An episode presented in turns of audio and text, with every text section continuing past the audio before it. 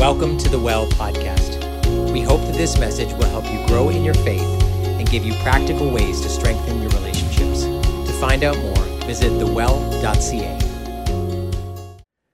Well, we started uh, today with a game about famous families, but you may not realize this. Your family is famous too. in other words, they're famous in your life. They have had a tremendous impact in your life. And when I say family, I don't just mean the ones that you know now or the ones that you would consider immediate family, as in like the ones you live with or the ones you see on Thanksgiving. We talk about family. And really, for many, many uh, decades and centuries, and certainly in, in the biblical times, the word family automatically included like kind of to the third and fourth generation. So grandparents, great grandparents, great great grandparents, siblings, uncles, aunts. This is all kind of part of our family. And that, your family, is famous in the sense that um, even the ones you don't know have had a tremendous impact on your life. Now, I don't know if you're into, you're seeing those commercials for like, or people who are into sort of ancestry.com and going and finding out your family tree and whatever. Some of us are into that kind of stuff. Some of us aren't. Um, but the point really isn't about uh, oh figuring out some interesting factoids that existed in your family. Oh, did you know your great grandmother was you know royalty or something? I mean, maybe it might matter to some of you. You maybe want to find out. But really, for the most part, it's just kind of like interesting facts. But that's not actually why I say that your family is famous in the in the impact that they've had in your lives. I was listening to Malcolm Gladwell's book Outliers, and he uh, makes the point that if you want to understand someone's behavior, or really even your own, he says this: you have to know where they are from. And he references a number of research studies, some that he undertook, some that uh, one uh, in particular in the early 90s in the University of Michigan, um, where they were trying to, or actually determining that the way two, two different people faced with the same situation responded differently and what could the, the most uh, accounting for their difference in response was actually where they were from. In other words, not even where they grew up, not even where their parents grew up, but the hundreds of years before, their family origins, the history, the story of their family, shaping how they would respond to situations today. Which is to say, your genes are telling a story that is hundreds of years old and not primarily about your skin color or your hair color, but your attitudes, your thoughts, your beliefs, and your behaviors. Your genes are telling a story, not primarily about hair color, eye color, skin color, whatever, but how you respond, how you live, how you think, what your beliefs and attitudes are, is shaped by your family.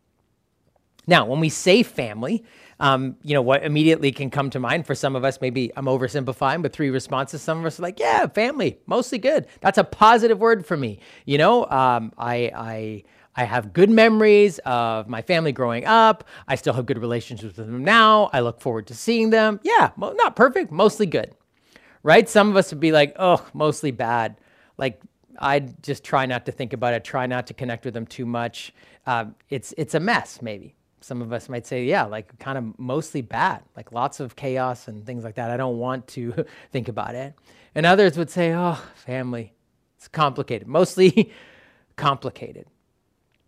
But it actually matters how we think about, regardless of where we think our family uh, sits on that spectrum. Peter Scazzero, in his book, Emotionally Healthy Spirituality, says this Regardless of our culture, our country of origin, our education, social class, or age, the early messages and scripts we took in from our histories powerfully influence our present relationships and behaviors as well as our self esteem. The messages and scripts we took in from our stories powerfully influence our present relationships, behaviors, and our self esteem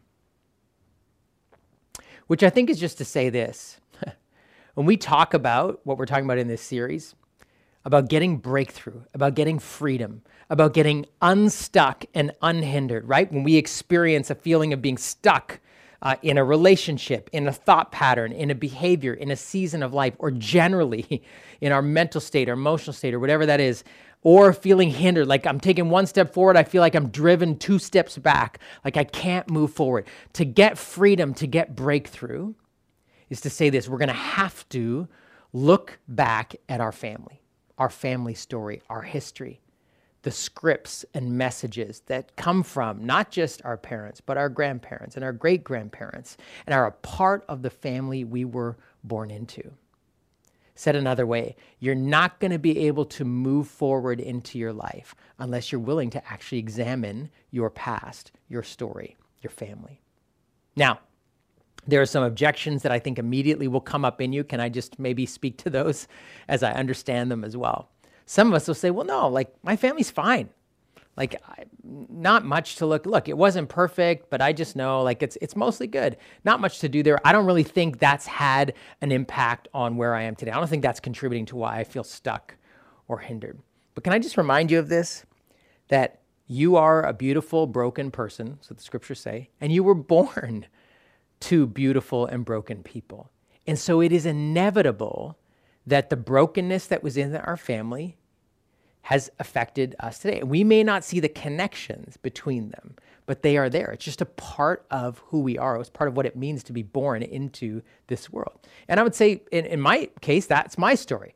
I would say if I think about my family, yeah, mostly good, positive. I have really good relationships with them. Like I have uh, positive memories and associations. And yet, um, both they and I, my sister as well, have spent the last many years actually trying to understand okay, well, how were those? We're all imperfect people. How did those stories and scripts and messages and whatever shape our lives today? It's actually a part of getting breakthrough um, for all of us. So this is not something um, that some of us don't need to do.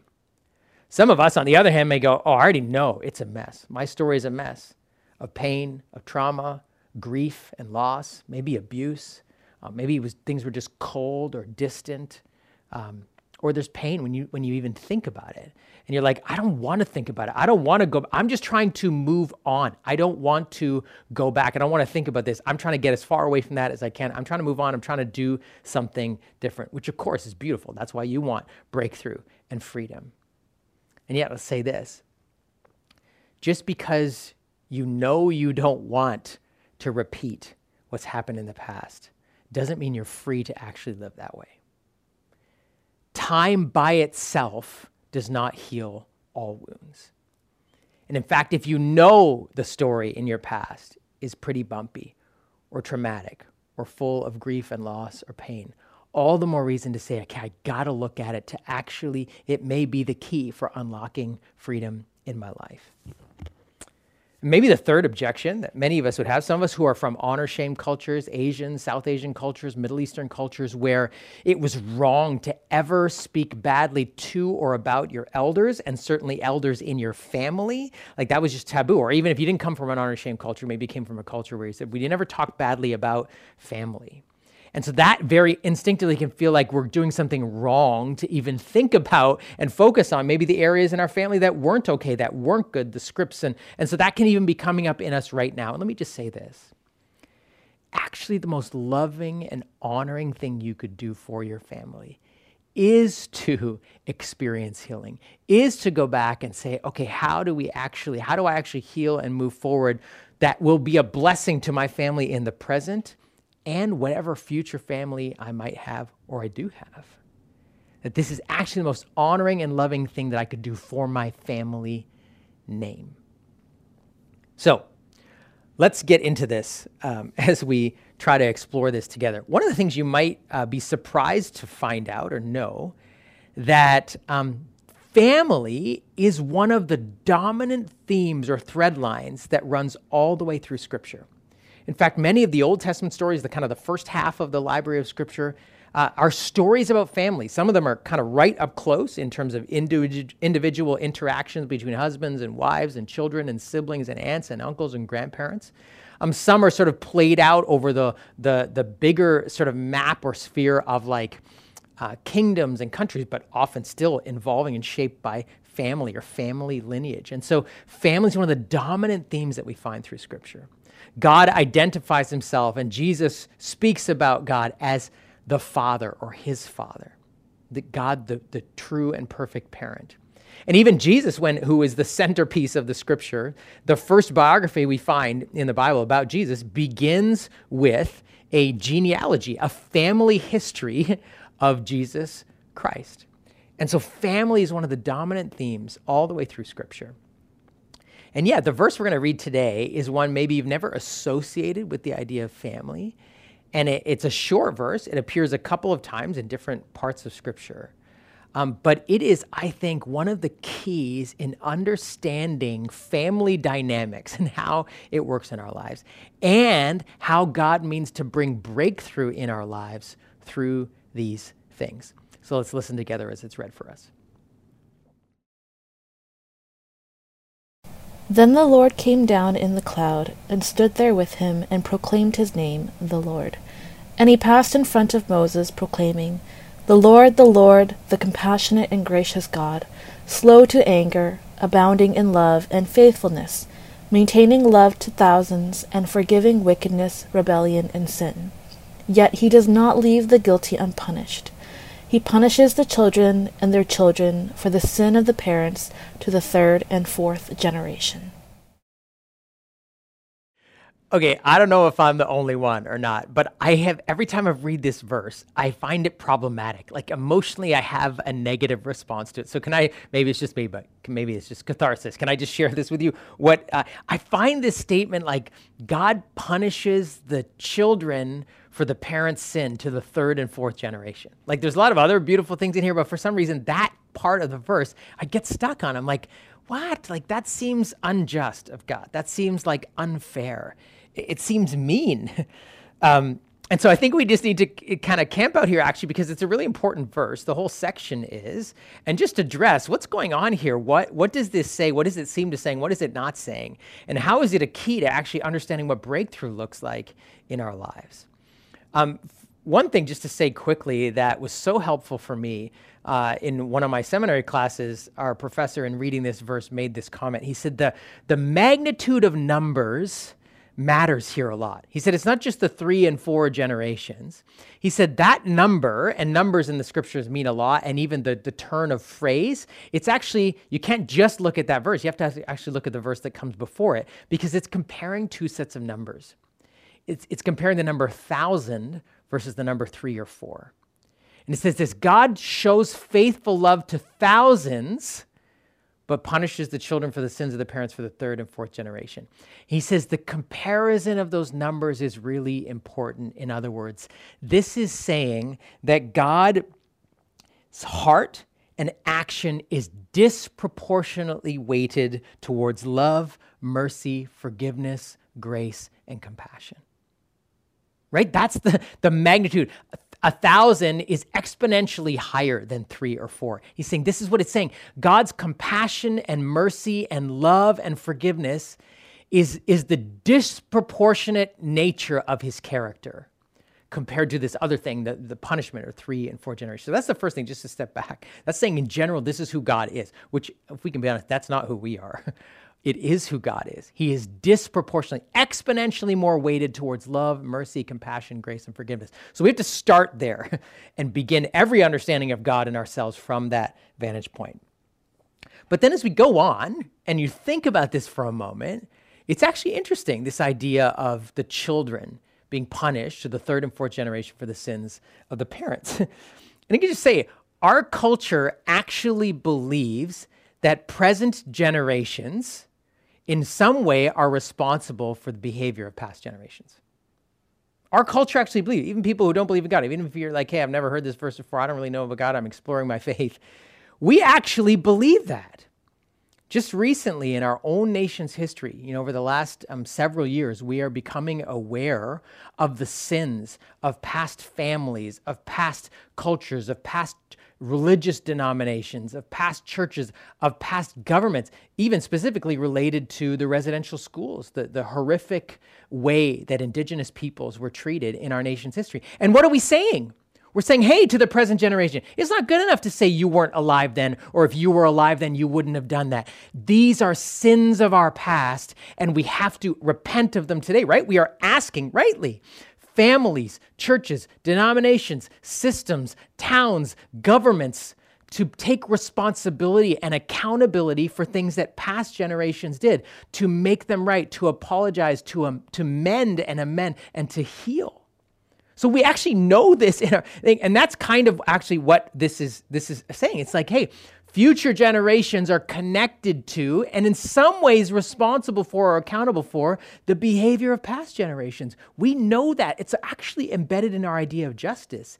Things just can't go on in the past that are not acknowledged or dealt with or paid for in the present time. But maybe more importantly, um, if we understand the verse and this idea of um, punishment, some of your translations will say visits upon.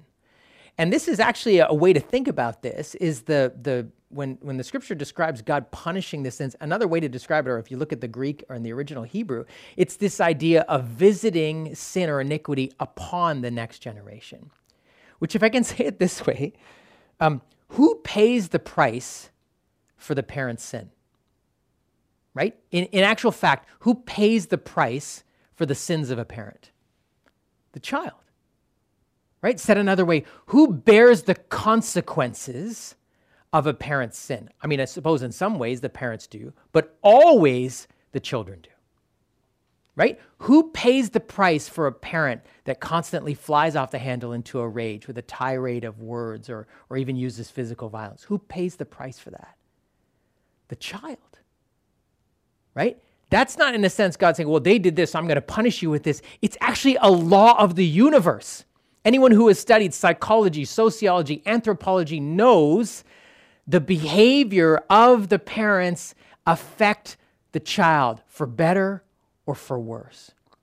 And people argue whether it's nature, whether these things are built into us, like just biologically these things, you know, carry on, or nurture, it's just the environment we're in. But either way, we live in a world that understands this is just a law of the universe. It's another way actually to read this passage, is saying this happens, and yet, look, this is actually describing the mercy of God. Because one of the things you'll find actually in scripture from the beginning, and you'll see this in your own life, is the families pass on mess to the next generation. It happens. A, it seems to be a law of human behavior or, or nature. And yet, God is constantly intervening to heal and restore and forgive. Mess gets passed on to families, but God is actually constantly intervening into the human situation, into human suffering, into human pain. And it's a way of Him saying, third and fourth generation, not a thousand, this will not go on forever.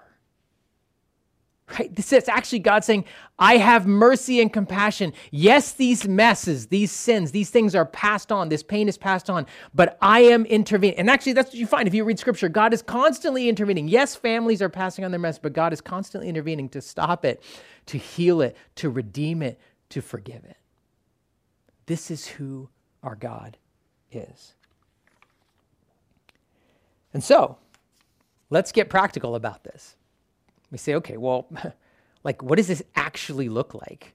Like, how does this actually work? How do these things work themselves out in my own family? If I were to think about this and say, okay, well, if, if understanding my family story is actually key to getting breakthrough, how do I understand the way the mess is passed on from generation to generation? Or, in a sense, the future generations suffer because of what the previous generations have done? Probably three categories, if I can kind of describe this, that we see in Scripture and we just see played out in our lives repeated sins, false ideas, and unhealthy attachments. Repeated sins, false ideas, unhealthy attachments. I want to camp out in each of these three and just say, yeah, how does, and to help you kind of see, how is this at work even in my own life? Um, repeated sins. I mean, if we could say it this way, the, the, your parents have taught you a lot of things, but most of the things we caught. They weren't taught to us, we caught them. In other words, they were in the environment we grew up in. I hate to say this to you, parents, you know, and I hate this feeling myself as a parent. I'm going to teach my kids a lot of things, and one of the things I'm going to teach them to do is sin. because they're going to catch. I don't try to, I'm trying not to, but they're going to catch the fact that I am a sinner, that I'm broken, that I have stuff in me in the way I act and think and speak that is not good. And they're going to catch that from me, and it will repeat itself in their lives. Now, some of us, we can see some of these things we could see maybe in an obvious way, whether it's um, addictions to substances or food or um, you know, pornography or gambling, um, those kinds of things. Like some of those, like look at these are things you may not realize that one of the reasons you're struggling with a substance abuse or, or pornography addiction or whatever is actually because your parents did or your one or your grandfather your great grandfather now they're not going to find that on ancestry.com if you go look that up i mean people would really buy that a lot if they could find that but that's not the stuff that comes out. Actually those are the things that are hidden as family secrets. They're not told and they're kept hidden because they think, oh, we don't want anyone to know, or this will bring shame, or hopefully no one else will know. But people know because it repeats itself in the next generation. We actually even know alcoholism right can run in the family biologically. And so so can many like like science is catching up to what scripture said to the third and fourth generation. We know this we see this. These things repeat themselves and some of them are obvious whether it's addictions or substance abuse and all that kind of stuff. Some of them are not as obvious to see compulsive worrying, lying, gossip, slander, outbursts of rage or fear or greed. These are things that are not as visible on the surface. They don't look like addiction or whatever, but they also can be in our family history, things we catch, right? If you, as a child, constantly hear your parents worrying about money, worrying about what other people think of them or their house or how they look or their weight, worrying about what's going on in the world in a kind of a stressful way. No one needs to tell you to worry. You just hear, oh, that's how you respond to problems. Oh, you better worry about money. Oh, you better think twice about what other people think of you before that you invite them over. You're just going to catch that. No one has to tell you it. It's caught. These can be things that repeat themselves in our lives. Not just repeated sins, but false ideas. Remember we talked about like mental maps and how our minds are have a map for how we see the world and how we make decisions about sex and about money and about relationships and about jobs and about everything.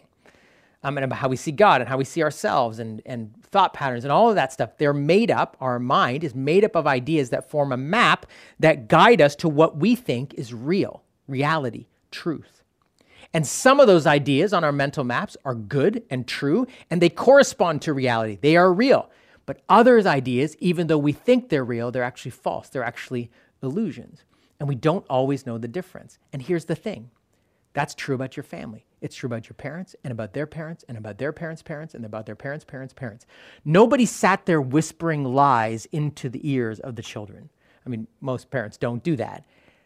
They might whisper or say or live out things that they also believe are true, but in the end are not. That there can be false ideas that our family all believed were true and shaped what we thought and lived by them. And they can actually, these aren't sins, these are lies about reality, about God, about ourselves, about each other, about everything. And they can come to us through our family. Remember, we said that we have the enemy of our soul, the devil, and the way that he works to destroy us and to keep us stuck and hindered is not through kind of weird stuff that we would see in The Exorcist or whatever, but through lies. Well, those lies can be planted generations ago and be carried on. And it doesn't sound like the devil at all. It sounds like our parents or our parents' parents telling us something that our heart has believed is true because we were listening to it from the time we were born. Peter Scazzero says this We often underestimate the deep, unconscious imprint our families of origin leave on us. In fact, my observation is that it is only as we grow older that we realize the depth of their influence. Each of our family members, or those who raised us through childhood, has imprinted certain ways of behaving and thinking into us. These behavioral patterns operate under a set of commandments. Some of them are spoken and explicit, most are unspoken. They were hardwired into our brains and DNA, and we simply bring these expectations into our closest relationships as adults. Think about it this way How did you learn your native tongue, whether it was English or another language? Your parents didn't sit down with a book initially and start to teach you to speak. You learned by immersion. You were, as a child, surrounded by words flying over your head and all around you. And at the beginning, they were just sounds, and you couldn't distinguish the sound of a voice from the sound of a truck. And then you started to distinguish voices. Then you started to distinguish parents' voices and which ones were the most important to listen to. Then you started to be able to understand a word. Then you started to be able to understand a few words strung together in instructions or expressions of affection or love or laughter. Then you started to form sounds. Then you started to form a word. Then you started to, a whole string of words came out of your mouth progressively, but it began with immersion before you understood what was going on. That's how we learn a language.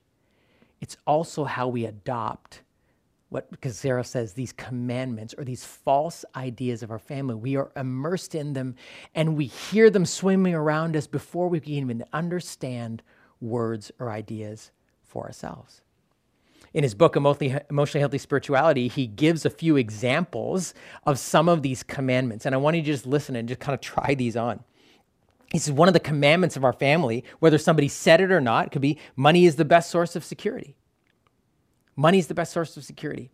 I'll tell you, like in, in premarital counseling to do with couples to prepare them to be married, this session on family background is always the most important one. It's always the one where the light goes on for so many people, no matter what their family background is, good, bad, ugly, doesn't matter realize it. And some will say, oh my gosh, I realize I actually believe money is the best source of security. And is that because my parents told me that? No. But maybe for many of us, the children of maybe immigrant parents, where or our, our grandparents are immigrants, the stories we know is they got here to this country and they worked their tail off seven days a week. Remarkable, incredible the things that immigrant families did to start their uh, a destiny for their kids and a new life.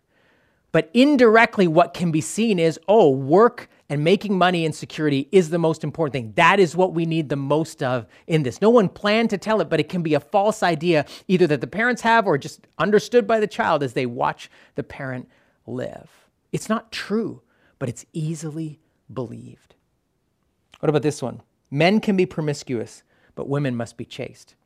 I mean, this one you see all the way even through scripture how poorly treated uh, in the early patriarchal families and patriarchal cultures the women were, and that somehow it was okay for men to have multiple wives or concubines and all of this stuff. But women, there was shame on their lives if they ever acted that way, or shame on prostitution and all of that. Like, we, we actually realized there's such a double standard for men and women uh, throughout history. And perhaps that was the case in your family. Whereas if a man was promiscuous, he was considered some kind of a, you know, a champion uh, but if a woman was, she was given a derogatory label. There's a double standard in this idea of sexuality. That those can be commandments. They're lies in terms of the different standard, but it can be believed and seen and played out. What about this one? Sarcasm is an acceptable way to release anger. Right? Maybe in your home nobody yelled, but there was always kind of biting, cutting comments with a little bit of a smirk, a little bit of a laugh, and everyone was supposed to take it, it, handle it. And maybe it all worked well until you got married and now your husband says hey why are you always like that? Or your wife's like oh you're so biting or you're cutting or you're funny but it has it comes with a barb. It comes with a you know a, a needle prick. Like what is that about? That can be a family value. It's like this is how we express anger. You don't blow up but you can jab someone back. What about this? Don't speak about your family's dirty laundry in public. Man any one of us who felt this was true going on this whole message is, is disruptive for us but these kinds of ideas can actually keep you locked. You know, this lie, this lie I've said many times to couples. Put your hand up and ask for help before you think you need help in your marriage. Because oftentimes, by the time we put it up and say, it's actually not I need help, but I'm done or I'm out, it's not a cry for help. It's a surrender flag saying it's over. Why? Because what we were told is you don't tell anybody or in our family. You keep family business. You deal with family business in the family. You make sure everybody outside looks and sees a good picture. Inside we'll deal with the mess and we'll keep it inside. And so maybe part of you is actually even wanting to put your hand up to get help. And what is forcing you down what is hindering you from putting your hand up is a lie that says you don't air your family's dirty laundry in public.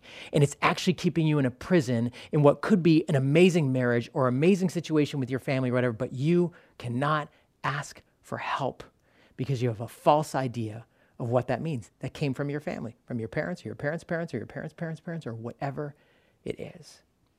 Friends, these are the ways. These aren't sins. These are false ideas about reality, but they can make a mess in our lives. They can cause us to be stuck or hindered. And then lastly, unhealthy attachments. Unhealthy attachments. This is where we have an unhealthy attachment to the emotions, the wishes, the responses, and the approval of someone in our family.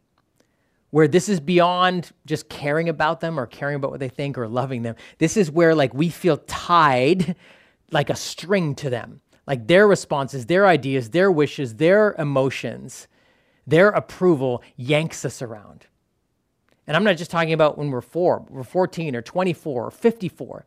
I've seen couples who are, will, will be fighting about how the intimacy in their own marriage is affected because one or both of them are a slave to their parents' wishes. And so we always have to be at your mom's place for dinner on Sunday. Is, is dinner with mom on Sunday a bad thing? No, but if it's a demand, if it's a commandment, it's like you never, this family first, extended family first. And maybe that's actually interrupting what needs to happen in your own family or on Christmas. We're all supposed to be together instead of actually starting new traditions. These are small things and, and maybe they just need to be worked out, but maybe there's an unhealthy attachment where the one party or both party cannot say no to the parents or lives with such guilt if they do, or living out a career or a way of being or a way of being as a woman, as a man, because those are the expectations of the parental or uh, the paternal or maternal figure in your family or in your grandparents' family or whatever that was.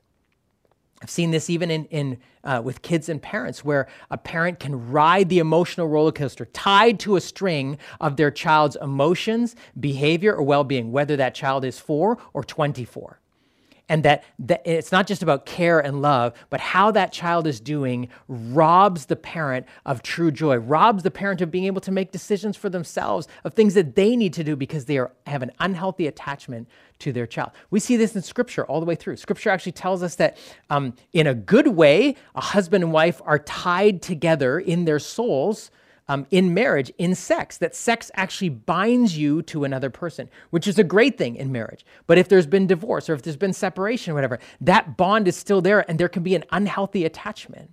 Or if there's been sexual abuse in your family history, there can be an unhealthy attachment in that way. We see even in scripture where there was an unhealthy attachment between Jacob. He had 12 sons, but he favored one of them heavily because he had an unhealthy attachment to that child's mother, because the, his sons had two different mothers, which was a mess to begin with. Again, back to some of the other problems. And so he favored that one son so much so that it embittered the other sons that they attempted to kill him and they abducted him. And then the grief that came out of their father, really only for this one child, it wrecked the family. It was an unhealthy attachment of the parent to that one child. And that can happen in our own lives as well. Not just repeated sins, not just false ideas, but unhealthy attachments. There can be healthy attachments and there can be unhealthy ones. That's all the bad news. But there is good news, right? When we talk about the good news of Jesus Christ, it is good news for us as well, who have been part of family histories and stories where there are repeated sins, where there are false ideas, where there are unhealthy attachments. Jesus Christ is good news for that as well. And many of us don't even realize it. Scazzero says in his book, yeah, you may have Jesus in your heart, but you have grandpa in your bones, right? And think like, well, I'm a Christian, I'm a Jesus follower. How come I still feel stuck in these things? It's because you haven't looked at the impact of family. And the good news of Jesus Christ actually addresses that as well. A couple of weeks ago, we talked about this idea of adoption into a new family.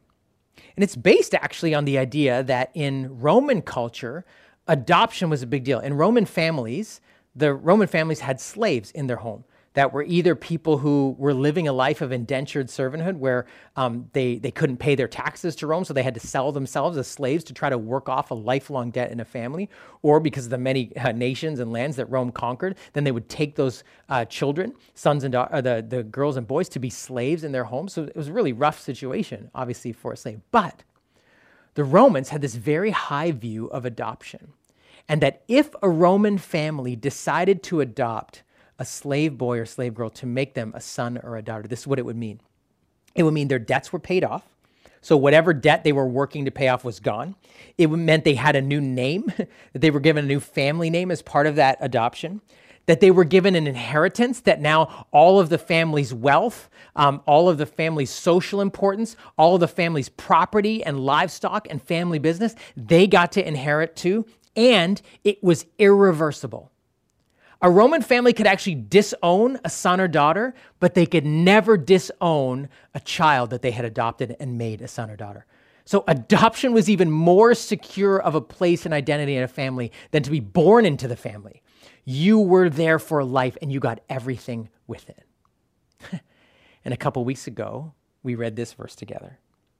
In love, God predestined us for adoption to sonship through Jesus Christ in accordance with his pleasure and will.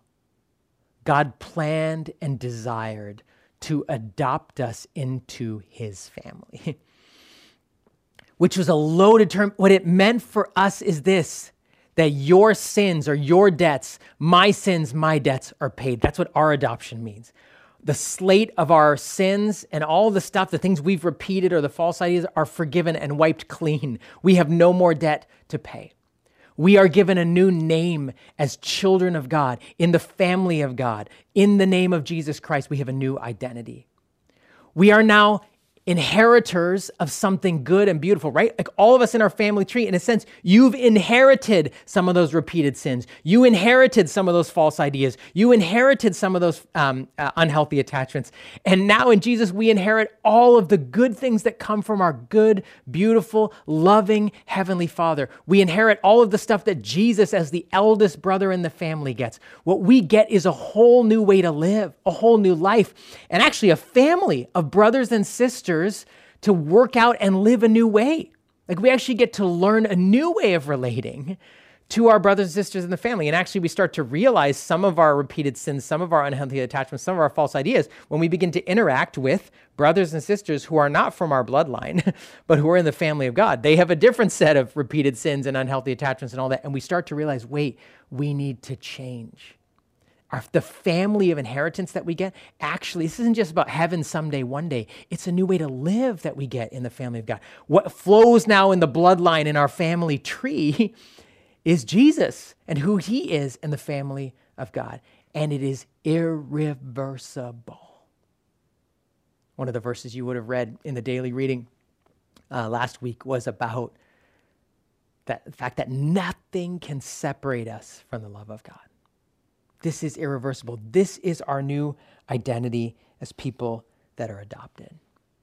Friends, this is the blessing and the gift that we get.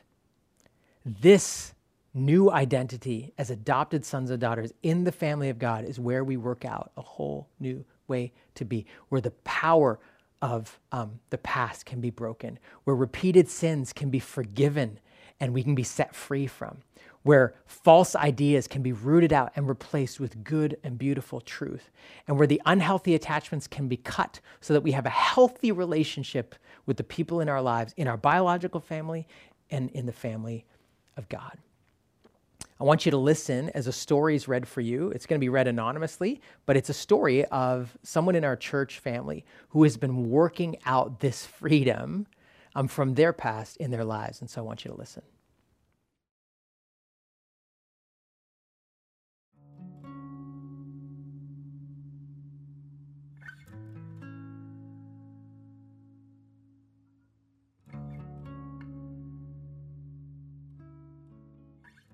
In May 2021, I went for a renewal prayer session. This is a ministry at our church aimed at helping people experience breakthrough and freedom. The reason why I made this appointment was that I had come to a place where I realized there were recurring lies in my life, and I wanted to understand why they were so persistent. The lies had to do with my value and worth, that I was an outsider in my family, never included always on the outside, looking in. That I wasn't special enough or had anything to offer. That I'd always be overlooked. That I didn't belong and never would belong. These lies affected every aspect of my life. During my session, an image came to mind from my childhood home a family tree painting that had been on one of the walls in our hallway and had all these old black and white photos of family members. As we continued our session, it became clear that there was family and generational sin trickling into my life. Things that came to the surface were infidelity, favoritism, physical abuse, depression, suicide, and trauma from war.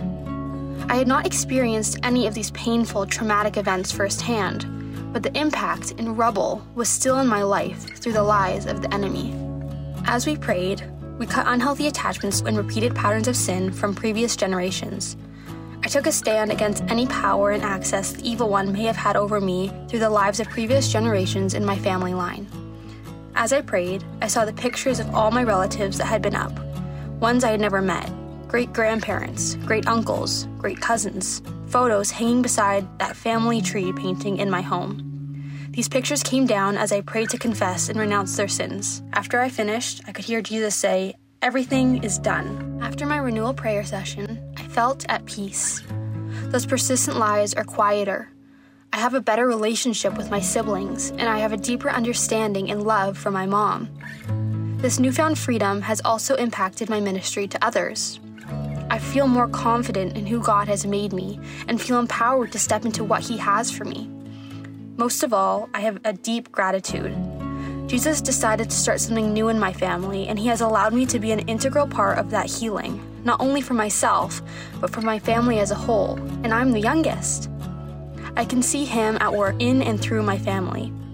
Since the session, he has given me these verses found in Isaiah 58, verses 11 and 12. You will be like a well watered garden, like a spring whose waters never fail. Your people will rebuild the ancient ruins and will raise up the age old foundations. You will be called repairer of broken walls, restorer of streets with dwellings.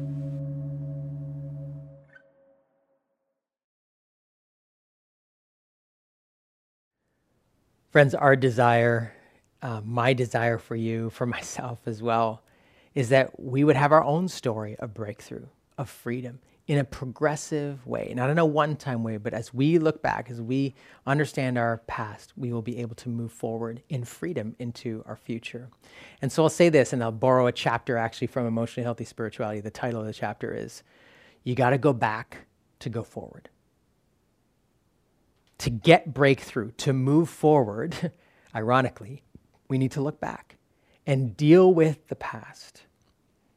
Not in fear, not in shame, not feeling like it's some act of dishonor towards our family, but because we love our family of origin and we want to, they wouldn't have wanted to pass on things that they didn't want to pass on into our lives. And so, out of honor and reverence for them, we look back. Out of honor and reverence for our own family today and the people not only in our biological family, but in the family of God. And we have been given a safe space in the family of God to do this. This is why we preach about these things because we do it together. We're all in the same boat. We all need to go on that journey to go back, to go forward. And so this week in the daily reading, that's what you're going to have a chance to do. And again, one week is not going to do it. But if my own life is any experience, it will introduce to you ideas and handles and ways to think about this that will help you peel the layers year after year as you continue to experience more freedom in the family of God. We're going to have a chance in a few moments to celebrate communion together. Communion is a family meal. Actually, in the first century, the churches, that's what it was. It wasn't just sort of a little piece of bread or whatever. It was actually a meal that they shared together as a new family, a new family meal. One of the rhythms we've introduced in home groups in recent years is your party nights. Your party nights are family meals. They are chances for you to sit down with people that you don't share bloodline with, but you share the family of God with. You share Christ with. You share the blood of Christ that has defined your life together. You share the fact that each of you have stories of getting freedom from repeated sins and false ideas and unhealthy attachments. We're all in the same boat. Your family meals together in home groups are meant to teach you and help you find a new way of relating to each other. And this family meal we celebrate as communion is the very same thing. And so you can just prepare your heart to receive that today as a gift of Jesus breaking uh, his body and his blood, in a sense, to form a new bloodline, to form a new family, to bring us together in a whole new.